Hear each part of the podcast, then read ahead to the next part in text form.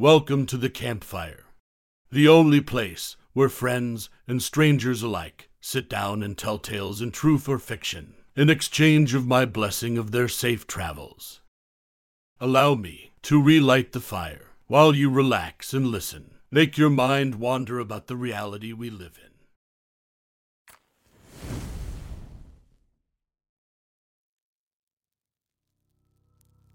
This story I'm about to tell you tonight is called Why I No Longer Go Camping and Why I Really Love My Dog. From user Yo Socrates. Sit back, relax, and fall asleep as you listen to our tales. To understand my story, you sort of have to know a tiny bit about trespassing laws in our country, and that we don't have any so long as you're respectful and non destructive. You can walk over any hills you like, and in my case, camp on any beach of your choosing so long as once you leave the area is how you found it. I used to love camping when I was little. Our family would go multiple times a year with a large group of my parents' friends and their kids. On average, there were maybe 10 of us at a time, which was a bit of a logistical challenge since we always headed out to this one really remote beach on the coast. Actually, we weren't the only ones. There are always yachts bobbing just off the shore with people in them and other campers lining up and down the beach. Most of them also had children or teenagers, so it wasn't a wild party scene. It was very much an informal family holiday spot. There was even a small building with toilets and showers installed nearby, even though this was the middle of nowhere. I guess the local council must have figured it out and got sick of people peeing behind bushes. We took a trip up in spring 2011.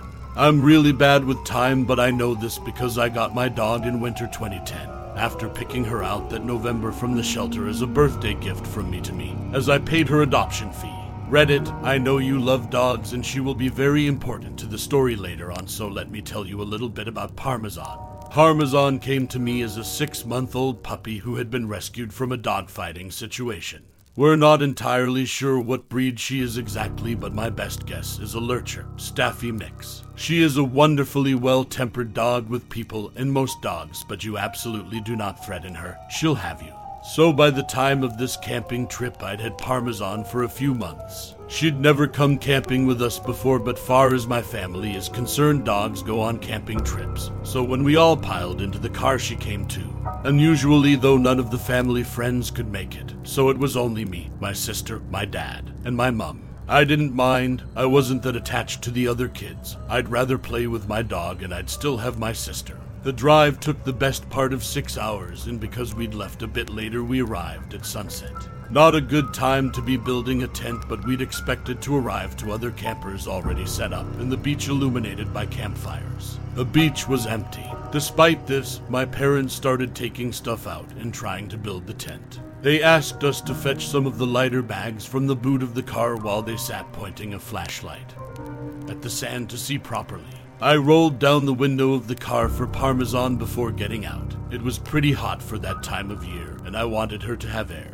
Always gotta be looking out for my furry little homie. As we're fumbling about in the dark, on a beach, in the middle of nowhere, it's pretty spooky. The one road that led to this beach was circular and had a bridge over the water, meaning you could basically circle around the beach like a big zero shape if you felt like it. I wasn't really paying any attention to the road. I was complaining I was tired, as kids are wont to do, but my mum was. After maybe 15 minutes of my dad trying to nail the tent into the sand, my mum's asked him had he seen the car drive around. It's been a few times. My dad kinda shrugged her off. He's sort of like that. I don't know if he said anything back to her, but after a few more minutes, a car pulled up next to ours on the road and someone got out. It was maybe 15 or 20 feet from the cars to where we were, and the light was pretty low, except for the torches. We weren't expecting to see anyone else out here at this point, and I think my mum said it must be the security.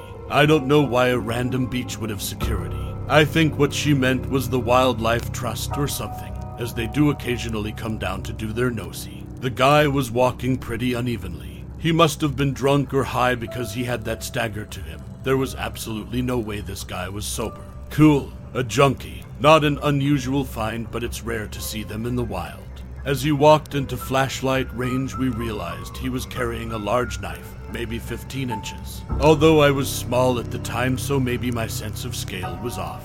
I don't like my dad, but credit to him once he saw this, he got up immediately, holding onto the camping mallet, and put us all behind him.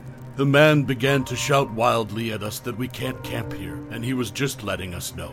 My dad tried to initially be a bit low-key with the guy and told him that was fine. We'd leave, but this didn't work. He kept coming closer to us, so my dad started shouting, and the man kept shouting back.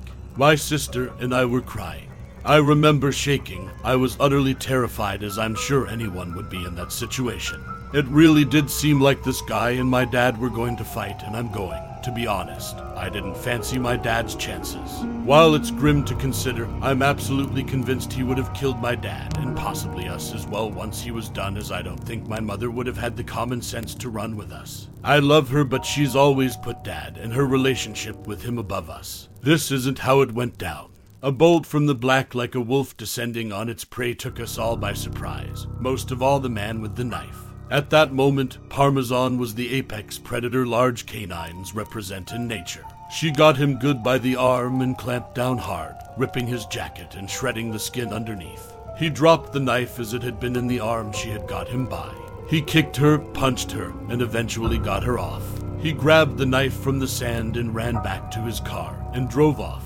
Parmesan didn't follow him. She stayed with us, muzzle covered in blood. Quickly as we could, we gathered our things and all got back in the car, all pretty shook up by the incident. I looked Parmy over, she was okay, but the car's window was much more open than I'd left it. We think what happened was when the shouting started, she must have put her paws up on the gap I'd left for her.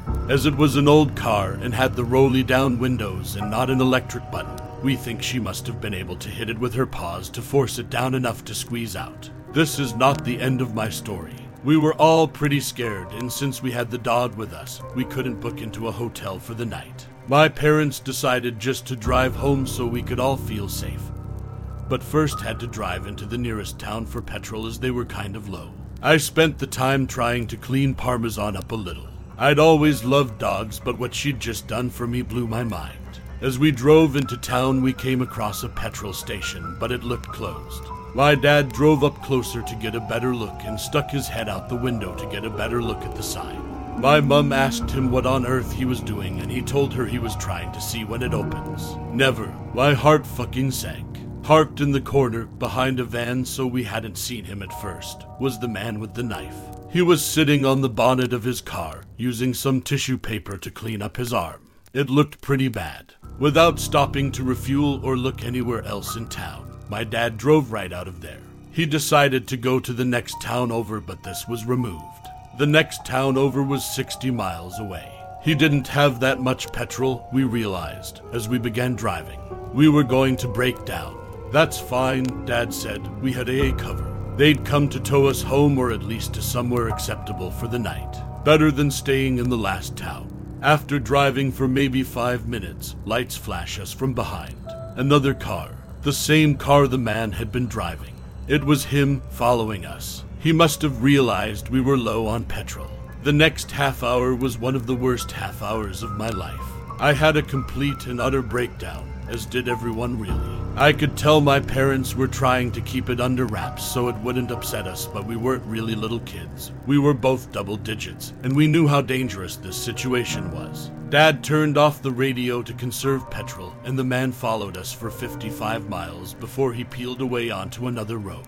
Our fuel meter was on the big ready for empty for the last 10 miles. We were driving on fumes. I don't really believe in God, but if he does exist, that was definitely one of his miracles. Once we got there, we drove to a petrol station and refilled a full tank before driving the rest of the way home. Sister and I slept in the car after that. I only woke up once we made it all the way home. Just grateful nothing worse had happened than that. After getting some sleep, my mum phoned the non emergency line for the police and reported what had happened. They never got back to her after that, but apparently, the woman she spoke to said they may wish to in the future, as he matched the description given of a suspect wanted with a murder charge. No idea if he actually was that guy or just a random psycho. As I said, they never got back to her. So, what's the takeaway then? Other than the crazy man on the beach, let's not meet. Well, for me, it's that I love Parmesan.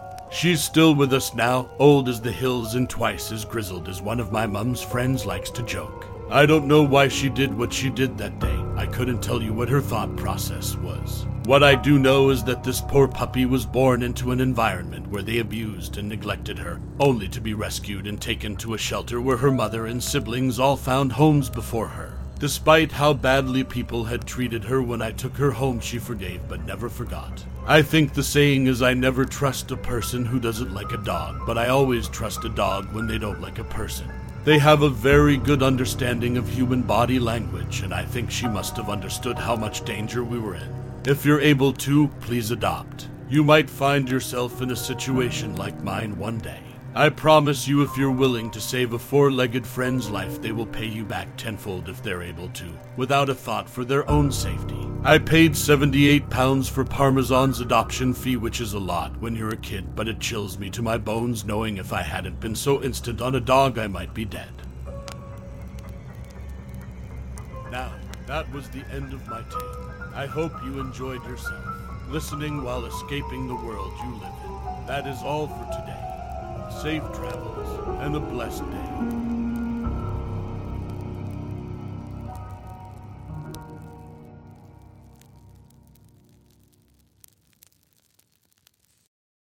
This is your invitation to the intersection of versatility and design. The kind of experience you can only find in a Lexus SUV. A feeling this empowering is invite only. Fortunately, you're invited. Experience the versatility of the complete line of Lexus SUVs and some of the best offers of the year on select models at the Invitation to Lexus sales event, now through April 1st. Experience amazing at your Lexus dealer.